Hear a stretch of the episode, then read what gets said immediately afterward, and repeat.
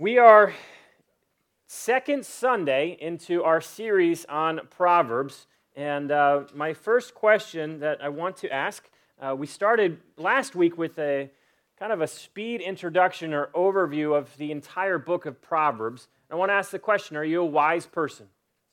Are you, as you examine, consider your life, are you a wise individual? Is your mar- life marked by wisdom? James, who is the brother of Jesus in the New Testament, says this about wisdom Who is wise and understanding among you? Let him show it by his good life, by deeds done in the humility that comes from wisdom. I love that verse. Who is wise and understanding among you?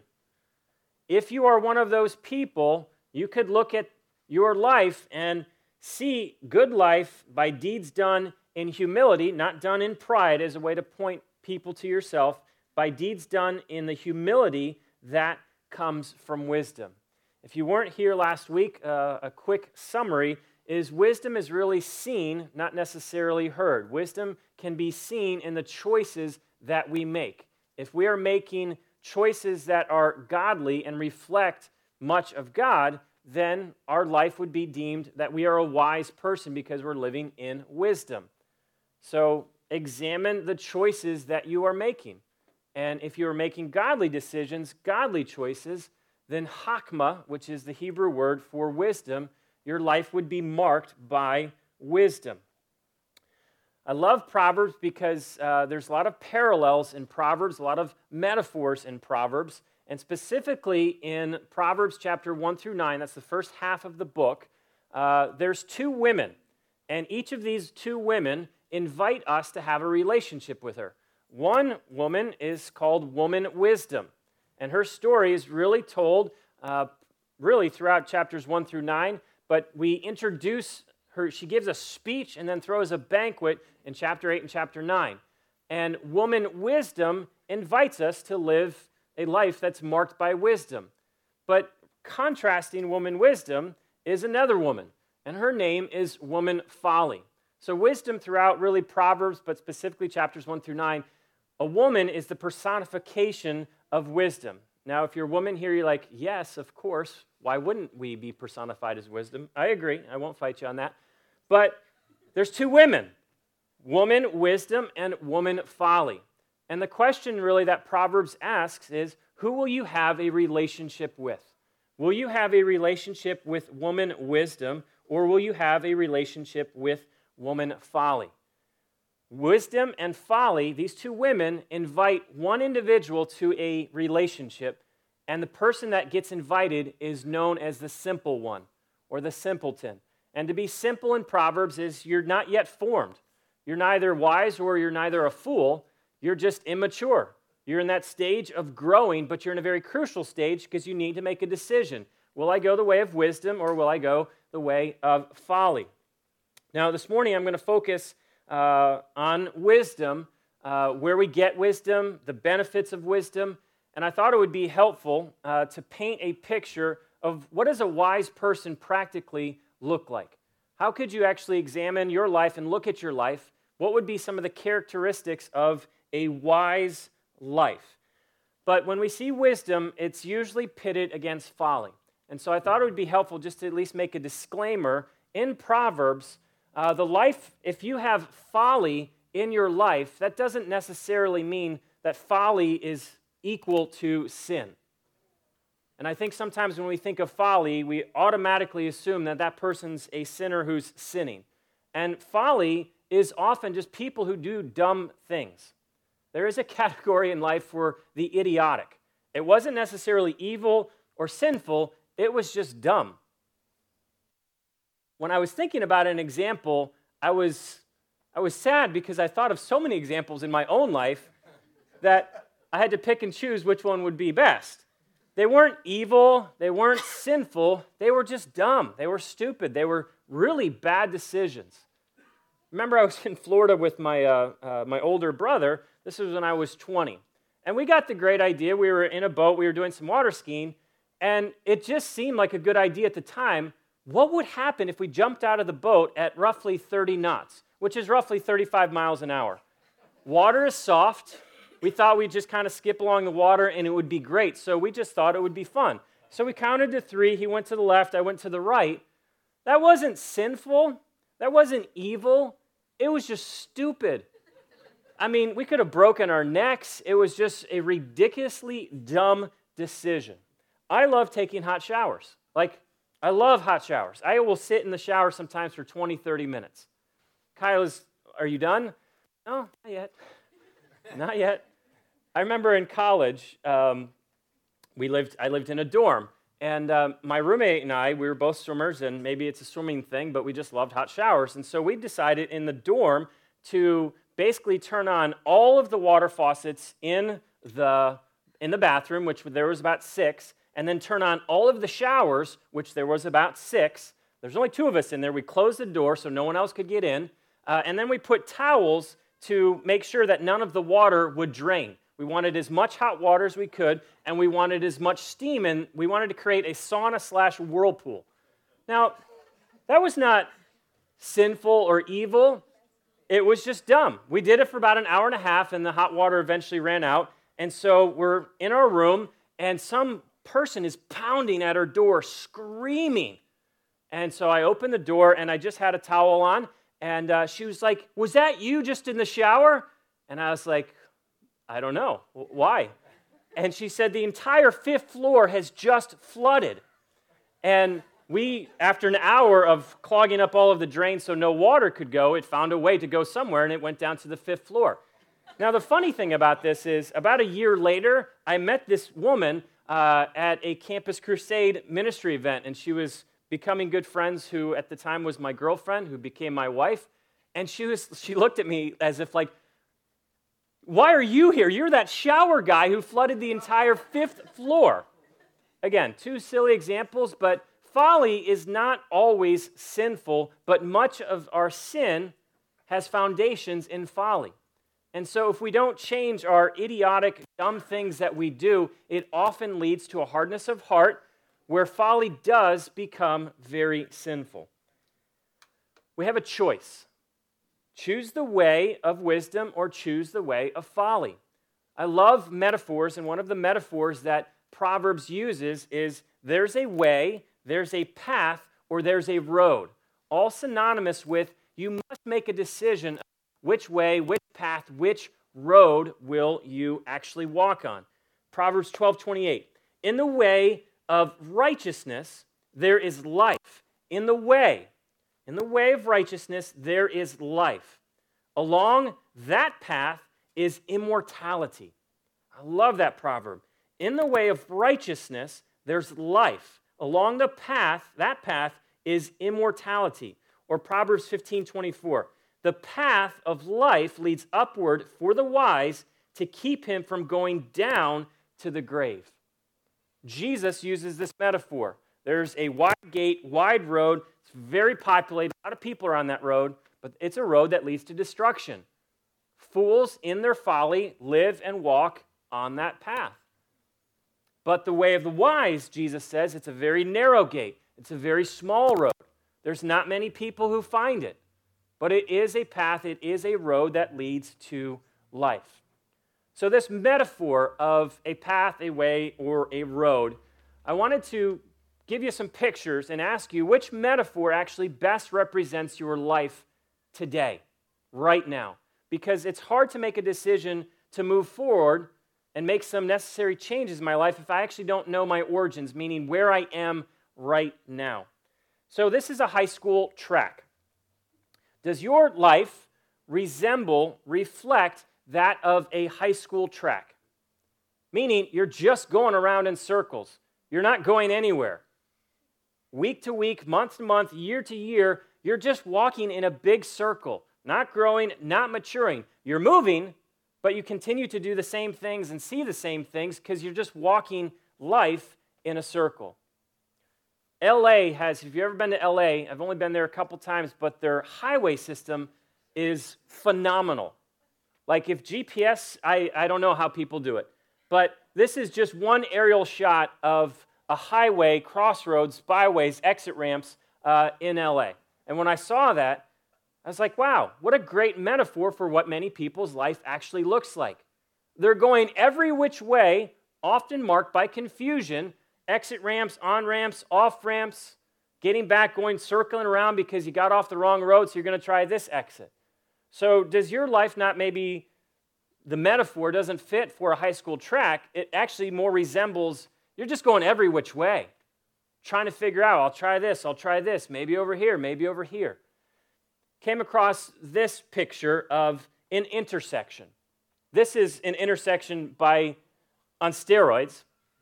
So you would see this intersection, and I just picture the person who's standing there looking at this intersection. Which way do I go? I have no idea It's you have all these choices in front of you, and you're not choosing because you're paralyzed why, with so much that's in front of you. And so your life is actually not going anywhere. It's more marked by paralysis because as you look around you, you're overwhelmed with everything. It's one big choice, and so you choose nothing. And you just stand there looking at, I wonder which, if I go there, what will happen? If I go there, the last picture, and I hope this is the metaphor or the picture that all of us would say, that's where I want to go. This is the best picture I could find of a one lane, one road, one way road. No exit ramps. This is picture to me, at least, is a metaphor of a man or a woman who knows clearly the way that they are walking, and they are not detoured or derailed or distracted by on ramps, exit ramps and signs. It's just a life that is marked by I know who I am, I know the God that I'm following, and I know the choices, decisions that I need to make to reflect the God that I love.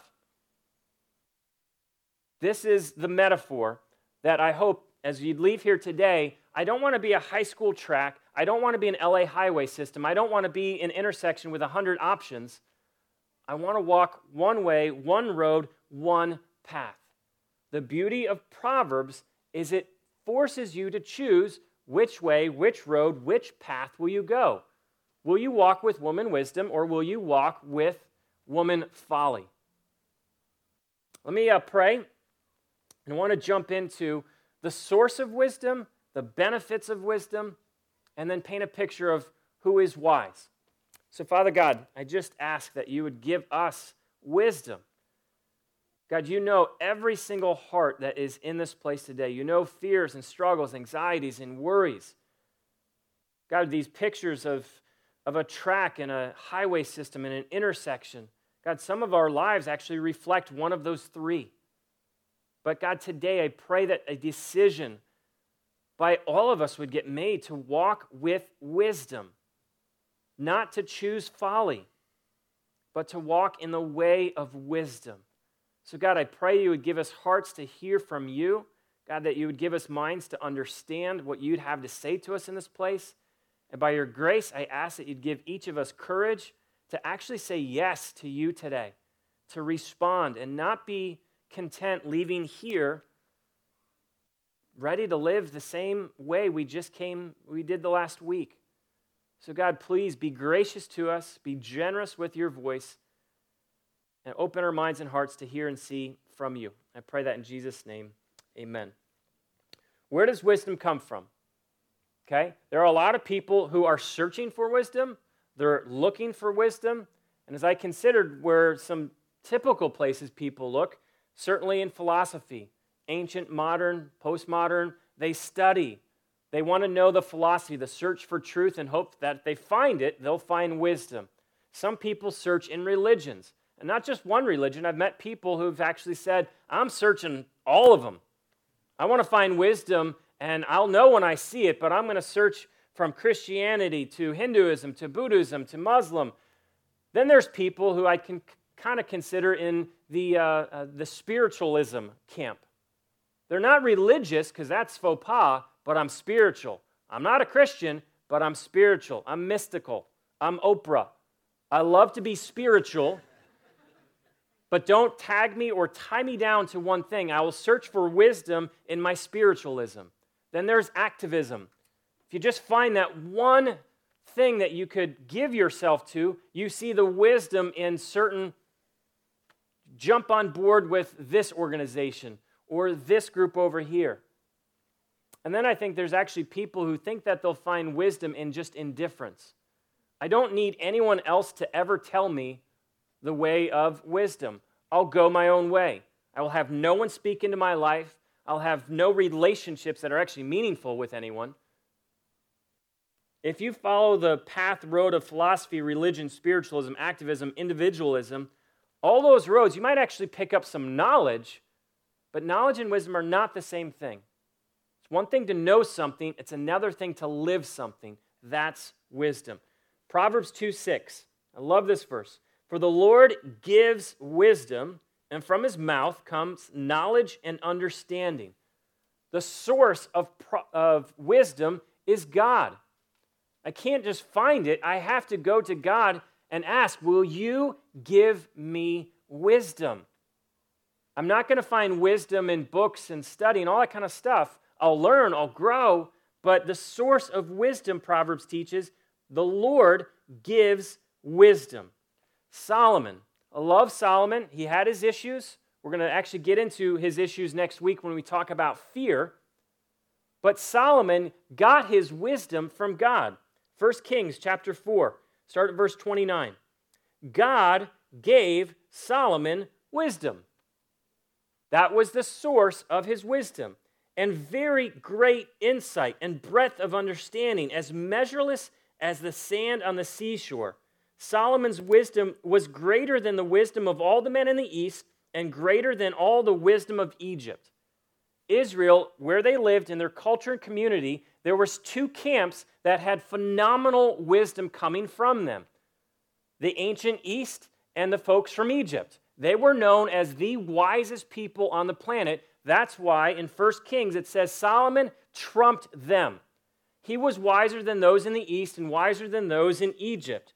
These guys actually get called out by name. He was wiser than any other man, including Ethan, the Ezrahite. Poor Ethan. He thought much of himself, thought he had some wisdom, but Solomon had more. Wiser than Heman. It's not He Man, not from the 80s cartoon. Just don't want anyone to be confused. Calcol, Darda, the sons of Mahol, and his fame spread to all the surrounding nations. He spoke 3,000 proverbs, and his songs numbered a 1,005. Here's a challenge for you think of one proverb that you'll make up, original to you, before you leave here today. I've been thinking of it all week. I haven't got one. This man had 3,000 proverbs. And not only 3,000 proverbs, a 1,000 songs plus five. That is phenomenal. If you're a musician or an artist and ever tried to compose a song, man, if you can just get one or two, that's phenomenal. A thousand plus, that's ridiculous. 3,000 proverbs, a thousand plus songs. If you want wisdom, you must come to the one who gives wisdom. I love James again, uh, brother of Jesus, says this in James chapter 1, his letter in the New Testament. If any of you lacks wisdom, he should ask God, who gives generously to all without finding fault, and it will be given to him.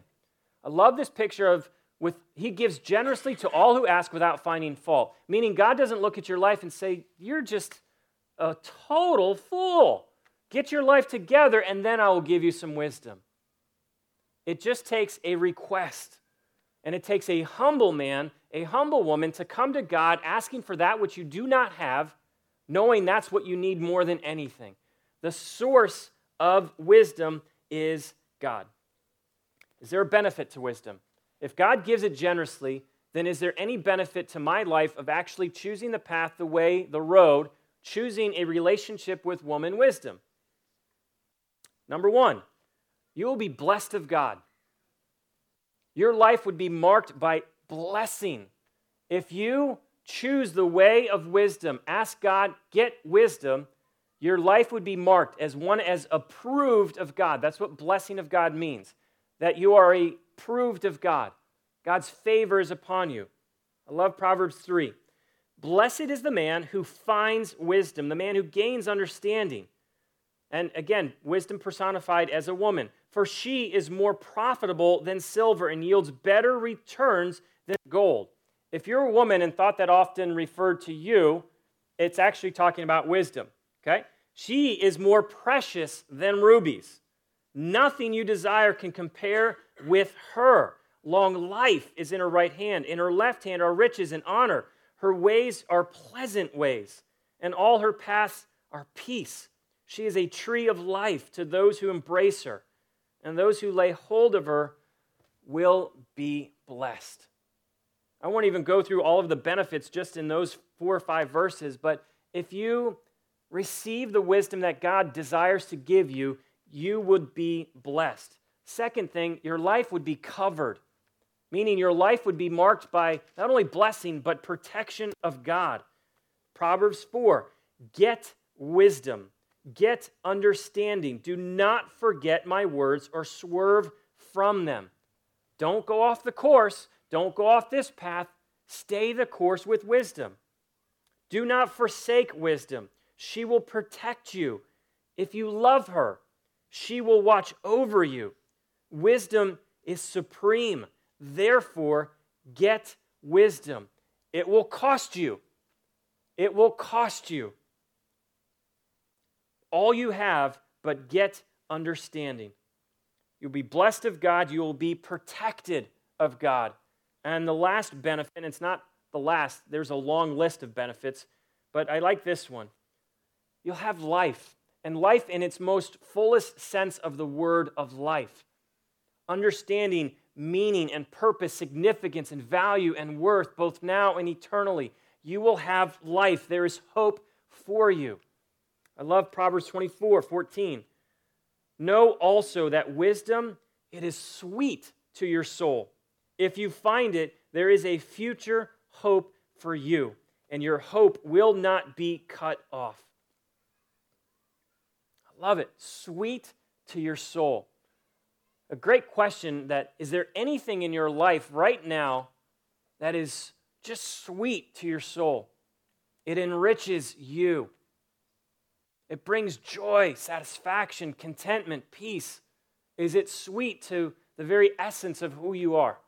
That's a benefit of wisdom. Source of wisdom is God. If you ask, he will give to all without finding fault. The benefit of wisdom, blessing, covering, and life in its most fullest sense. So if God gives and there's blessing in it, what does a wise person actually look like? We know from what James said earlier, just look at someone's life.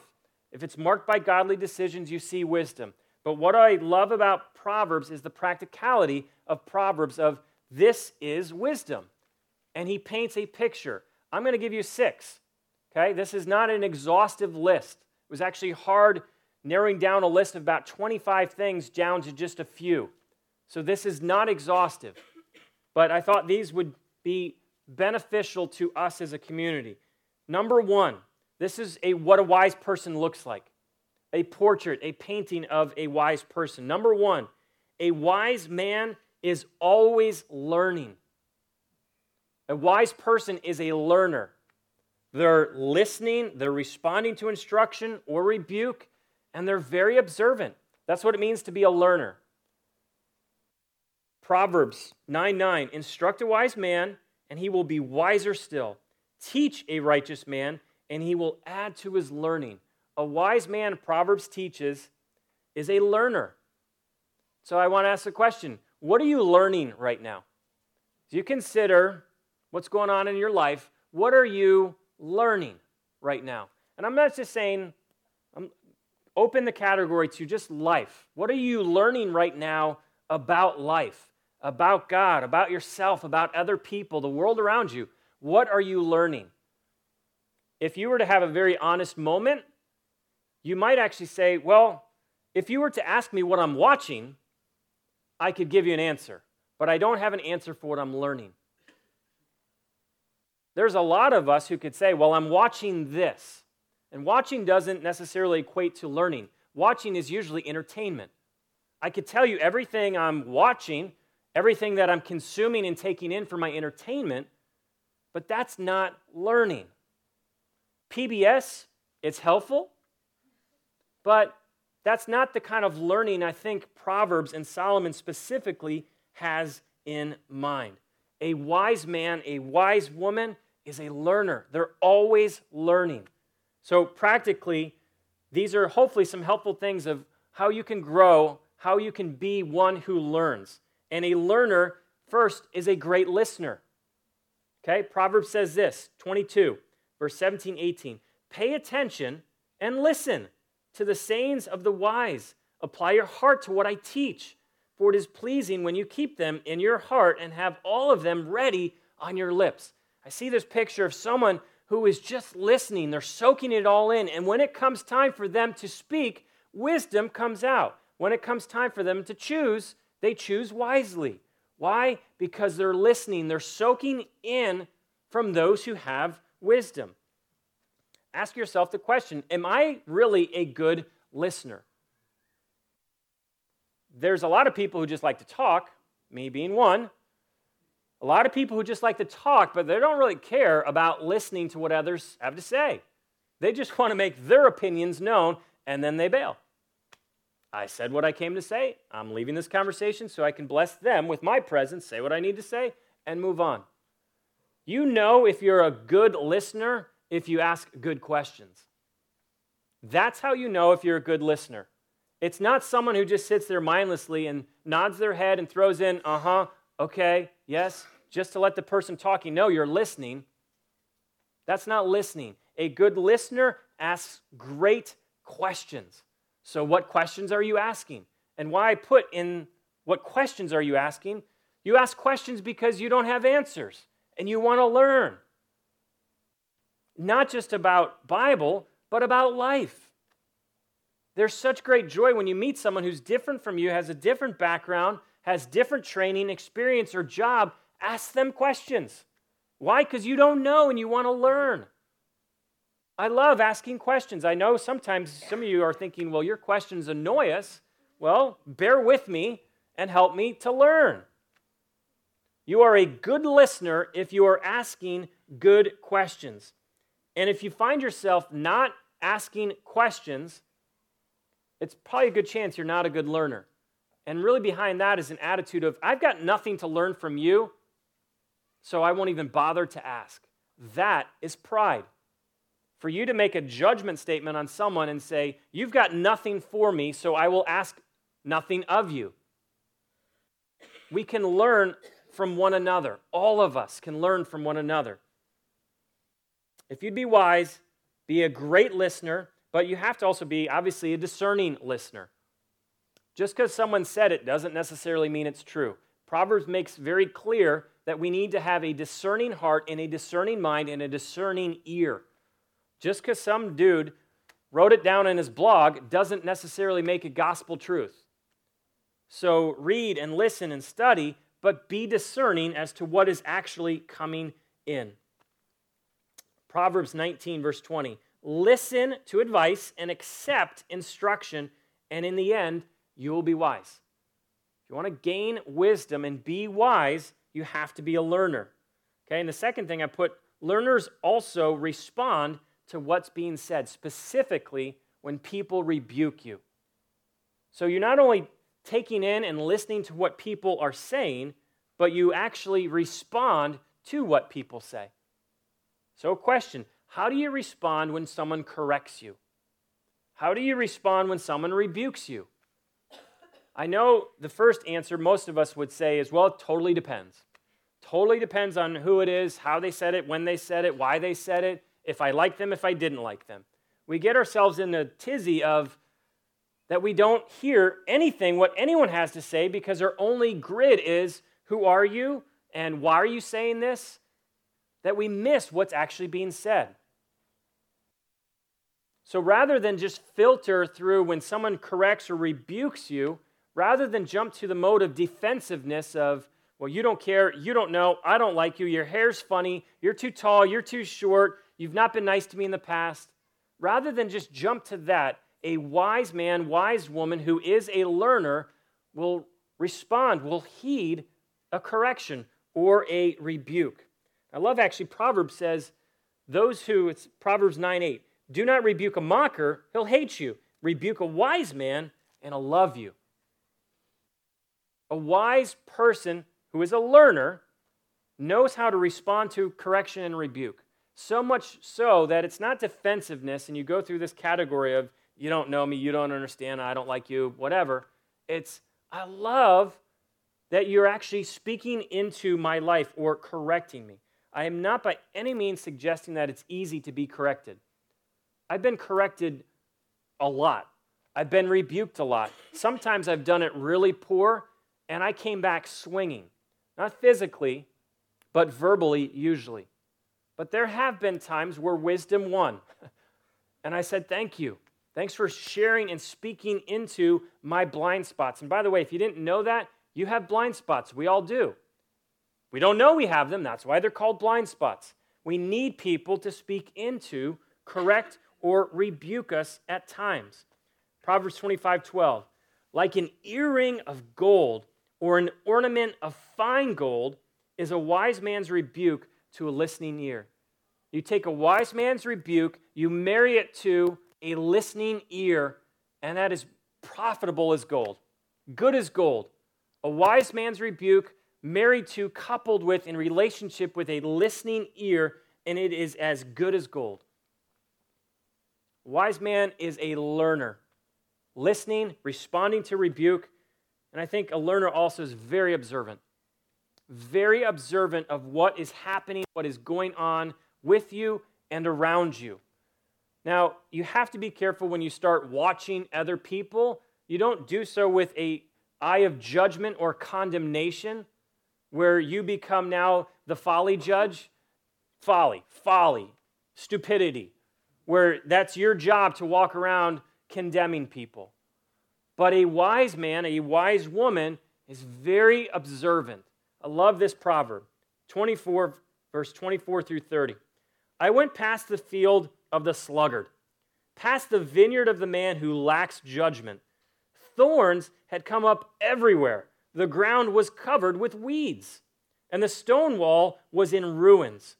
I applied my heart to what I observed, and I learned a lesson from what I saw. He sees this sluggard, aka a very lazy man, whose life was in ruins, he observed this, not judged it, not condemned it, observed this, and then he applied to his heart, his life. And he came up with a proverb a little sleep, a little slumber, a little folding of the hands to rest, and poverty will come on you like a bandit, and scarcity like an armed man. That's what he learned when he saw the lazy sluggard. There wasn't condemnation, but he observed and then he applied. I spent a lot of time on that one right there. I'm going to speed through the next five, but I felt it was important to walk through. If you're going to be a wise man, a wise woman, you will be one who is constantly learning, listening, asking questions, responding to rebuke, observing what's happening in life around you. Second, a wise man, a wise woman is one who is self controlled. If you have self control in your life, Proverbs teaches that you are actually a wise man or a wise woman. Proverbs 25, 16. What a great proverb. If you find honey, eat just enough. Too much of it, you will vomit. What a great, simple, but instructive proverb. If you find honey, just enough. Because if you have more than enough, if you do not demonstrate self control, you will begin puking up that what you thought was helpful to you. Usually, self control, specifically in Proverbs, talks a lot about self control in areas of sex and purity, a lot of self control in areas of wealth and money. But two specific areas where it talks about a wise man, wise woman being self controlled is in your speech and in, in your anger. Proverbs 10 19. When words are many, sin is not absent, but he who holds his tongue is wise. When you find yourself in a conversation and there's one person who is dominating the conversation, it's a good chance that the, something sinful's going on. Not always, but when you just find that person who's just talking and talking and talking and talking, never asking you any questions, never seeking your advice, your counsel, your wisdom. When words are many, there's no self control, sin is usually present. So I wanted to ask the question how are your words? Okay, not your language. I think we get the two confused. Meaning, I'm just not going to swear. I'm not going to drop this bomb, or I'm not going to say this word. And somehow I'm doing good. As long as I don't cuss and swear and drop that bomb, I'm in a good place. No, you're not. Proverbs says the man who holds his words or holds his tongue, that is wisdom. So it's not necessarily that you just don't swear, it's what actually words are coming out of your mouth and what words are not coming out of your mouth. How often has your words gotten you in trouble? It's not what you did. It's not that you just like randomly walked up to someone and kicked them or punched them, but it's your words that led to the source of you may have wanted to do that, and you had the wisdom to restrain yourself, but you did not have the wisdom to restrain your mouth, your words. I would venture to say about 85% of conflict, relationally speaking, could be completely avoided if we demonstrated wisdom in self control and just not saying the first thing that came to our mind. If you're married, would your marriage look any different if you demonstrated wisdom and self control over your words to your spouse. If you, any other relationship, a dating, boyfriend, girlfriend, friend, coworker, neighbor, would those relationships look different if you demonstrated self control, not in what you said, but even in what you didn't say? Bless you. Self control over our words, and then finish up with this one self control uh, in our anger. Thinking about the, the World Cup, I don't know if anyone remembered this in 2006. Uh, there was the French soccer player. Uh, his name was Zedabim Adim something. And, um, and uh, we'll just call him Z for purposes of this story. Thank you. Hadim has, yep. If you saw the game, he was their star soccer player. He was the man. I mean, he was, he was great. But in this moment, he's got someone from the other team yakking in his ear. We don't know what he said, but someone actually said he said something about his mom and sister. And so he begins to walk away. He turns around and does a full body headbutt into this man's chest. And the crowd did not applaud, like, oh, well done. What a great soccer move. They were speechless, like, how foolish you are. You just got kicked out of the game, and his team went on to lose full vent, he gave full vent to his anger, no self control.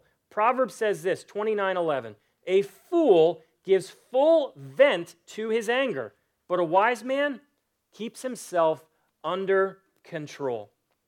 You ever lost control? You ever just lose it? Your anger, your temper, it didn't just flare, it just it broke. And you were not the only one who it hurt someone else. If you do not control your anger, your temper, people will get hurt. Anger is not a sinful thing. But it says, in your anger, do not sin. To those who do not control or have self control over their anger, they choose the path, the road, the way of folly because they just lose it. Someone says something, I'll throw my head into your chest. Interesting, Everyone usually picks on cars. You ever lose in your car? Typical road rage? Someone cuts you off?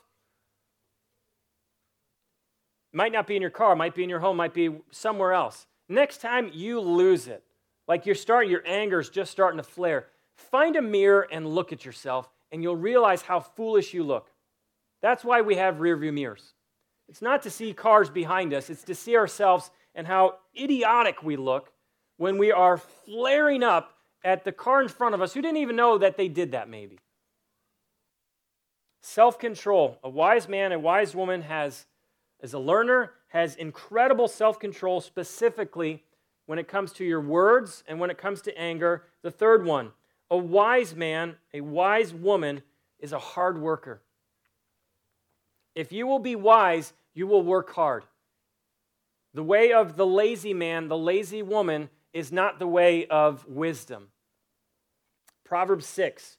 I love, I love Proverbs. Go to the ant, you sluggard. Consider its ways and be wise. Just look at the ant. Observe him, watch him. He's small, but he's got wisdom. It has no commander, no overseer ruler, yet it stores its provisions in the summer, gathers its food at harvest. The question How long will you lie there, you sluggard? When will you get up from your sleep? A little sleep, a little slumber, a little folding of the hands to rest, and poverty will come on you like a bandit, and scarcity like an armed man. Are you a lazy person? I know all of us want to say, well, of course not, I'm not lazy. Just be honest with yourself. Are you lazy? It's so funny. People typically think that the remote control created a community and generation of laziness, but in 40s and 50s is when laziness really started to creep in when they invented the TV.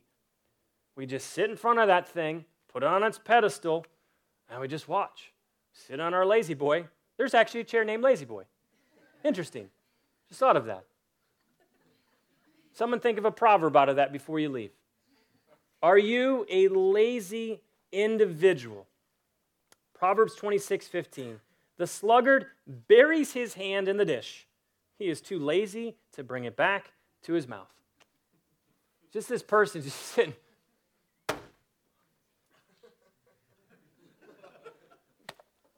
I, I can't even lift my hand up. It's just too much work. That chip and salsa, put a little guac, it's just too heavy.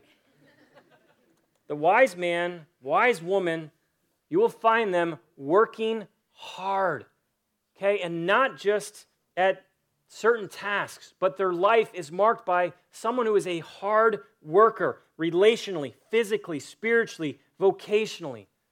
Wisdom is seen in one who works hard but folly is seen in the fool who is idle, who is lazy. I wrote it down like this because it was there's a difference of working hard as a way just to give glory to God and work hard as to please God, not men. But there's also another way to be a hard worker so that men will praise you. Work hard to glorify God in what you do. Do not work hard in hopes of bringing glory to yourself in what you do. There's a difference. Work hard, very hard, relationally, spiritually, at your job. Show up early, stay late. Study, learn, be a disciplined person, work hard. Not so people look at you and be like, wow, you're amazing. You're such a hard worker. I love you. But that you would be able to say, God, I want to honor you in wisdom by being one who works hard. Number four, a wise man is a winner of souls. It's one of my favorite verses in Proverbs.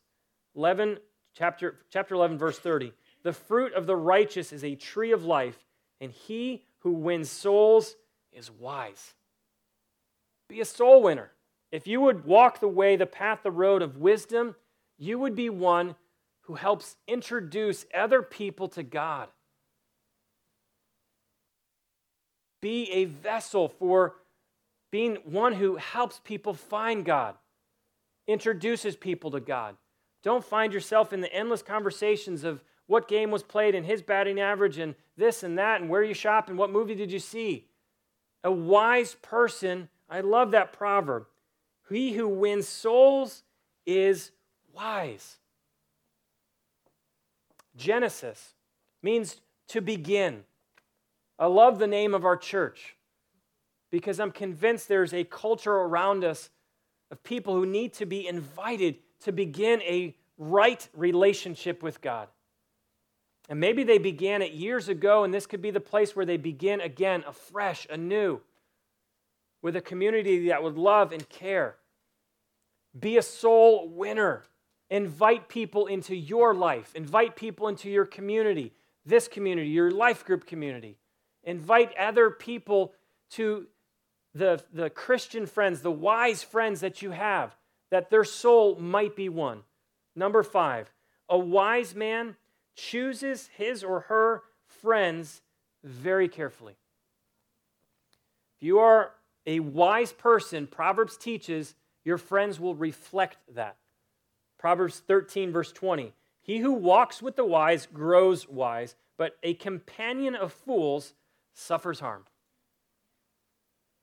As you consider the company that you're keeping right now, the very people you've surrounded yourself with, are they wise people or are they foolish?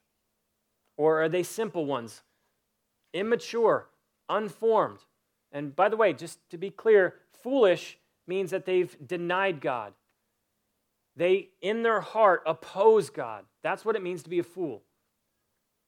As you consider the company you are keeping right now, is there wise people around you? If there's not, you will not be wise.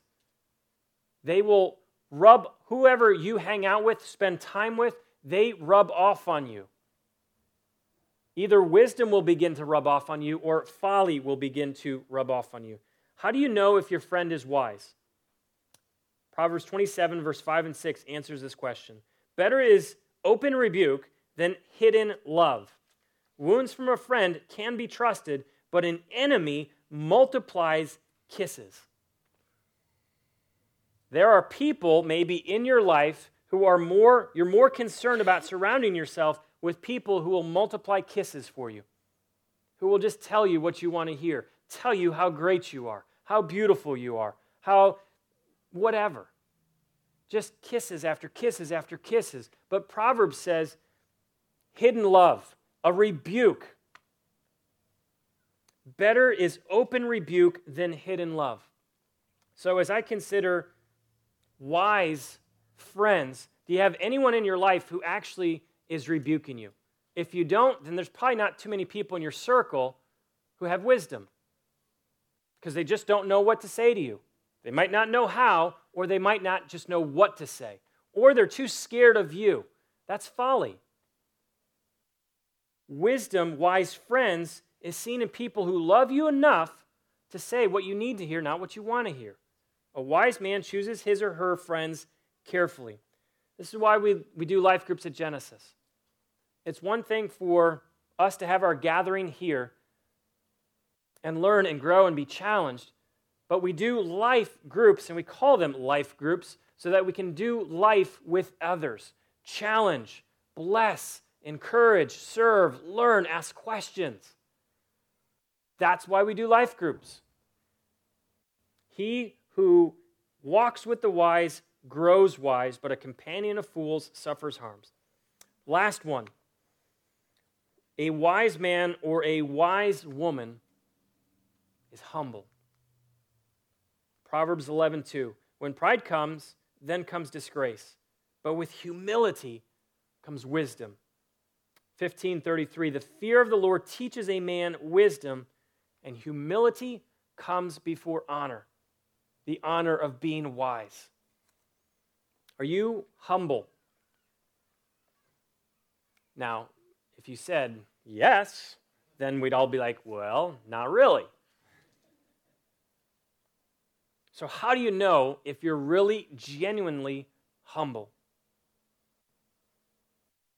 Those wise friends that you have, ask them. Most of us might not have a circle of wisdom around us to go to them and say, Do you see humility in me or do you see pride? I can't determine whether I am a humble man. I need other men in my life. I need my wife in my life. Asking them that question Do you see humility or do you see pride? That's how I will know if I am a humble man if I even have the humility to ask that question. By the way, I think people typically think of humility as someone who just hates themselves, self loathing, and people who comment about themselves, oh, I'm, I'm an idiot and I'm this, and they degrade themselves. All masked in that's, that's humility. That's actually masked in pride. A humble man is one who just doesn't really think much about himself. And I don't mean they think less of themselves, they're just not thinking about themselves. That's humility. I'm not concerned and so worried about what people think about me and what they don't think about me. I'm not concerned about what they're going to do and not going to do and what they're doing for me or not doing for me. I'm just not thinking about me that much. Wisdom, a humble man, uh, is a wise man. And if you want to grow in humility, and if you want not to be at the, the center of your universe, only way to do that is pray. And it takes a humble man to pray and ask God, would you increase my view, my picture, my understanding of who you are? How great, how good, how holy, how generous, faithful, righteous, merciful, compassionate you are. God, show me yourself. And when you actually catch a glimpse of God, you realize something phenomenal. You're not Him. And then you grow in humility because a prideful man thinks he's the center of not just his world, but everyone's world. Of course, everyone's thinking about me as much as I think about me. Why wouldn't they? It's me. That's pride. A humble man just doesn't think much of himself. A humble man is consumed with the greatness of God and the reality that I am not him. I asked this question in the beginning, but are you wise? Is your marked life marked characterized by wisdom? James 3 verse 13 one more time. Who is wise and understanding among you? Let him show it by his good life, by his deeds done in humility that comes from wisdom. Wisdom comes from God. The benefits of wisdom are innumerable to mention. And a wise man is a learner, he is self controlled, a hard worker, a winner of souls, has wise friends that he surrounded himself with, and his life, humility. If you would choose the path, the road, the way of wisdom, these are a picture or a portrait of what your life would resemble. If you lack wisdom today, spend some time right now before you leave asking the one who gives generously God, would you grant me the wisdom to make the right decisions and choices that reflect godliness, not just my good ideas, but godliness.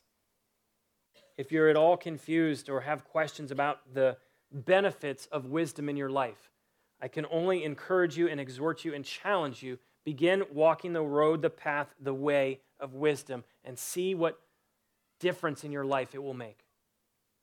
And if you need a further picture of a wise person, Look to Jesus. 1 Corinthians chapter 1 verse 23 and 24. But we preach Christ crucified, a stumbling block to the Jews and foolishness to the Gentiles, but to those whom God has called, both Jews and Greeks, Christ is the power of God and the wisdom of God. You want to see perfect wisdom, look to Jesus and walk with Jesus.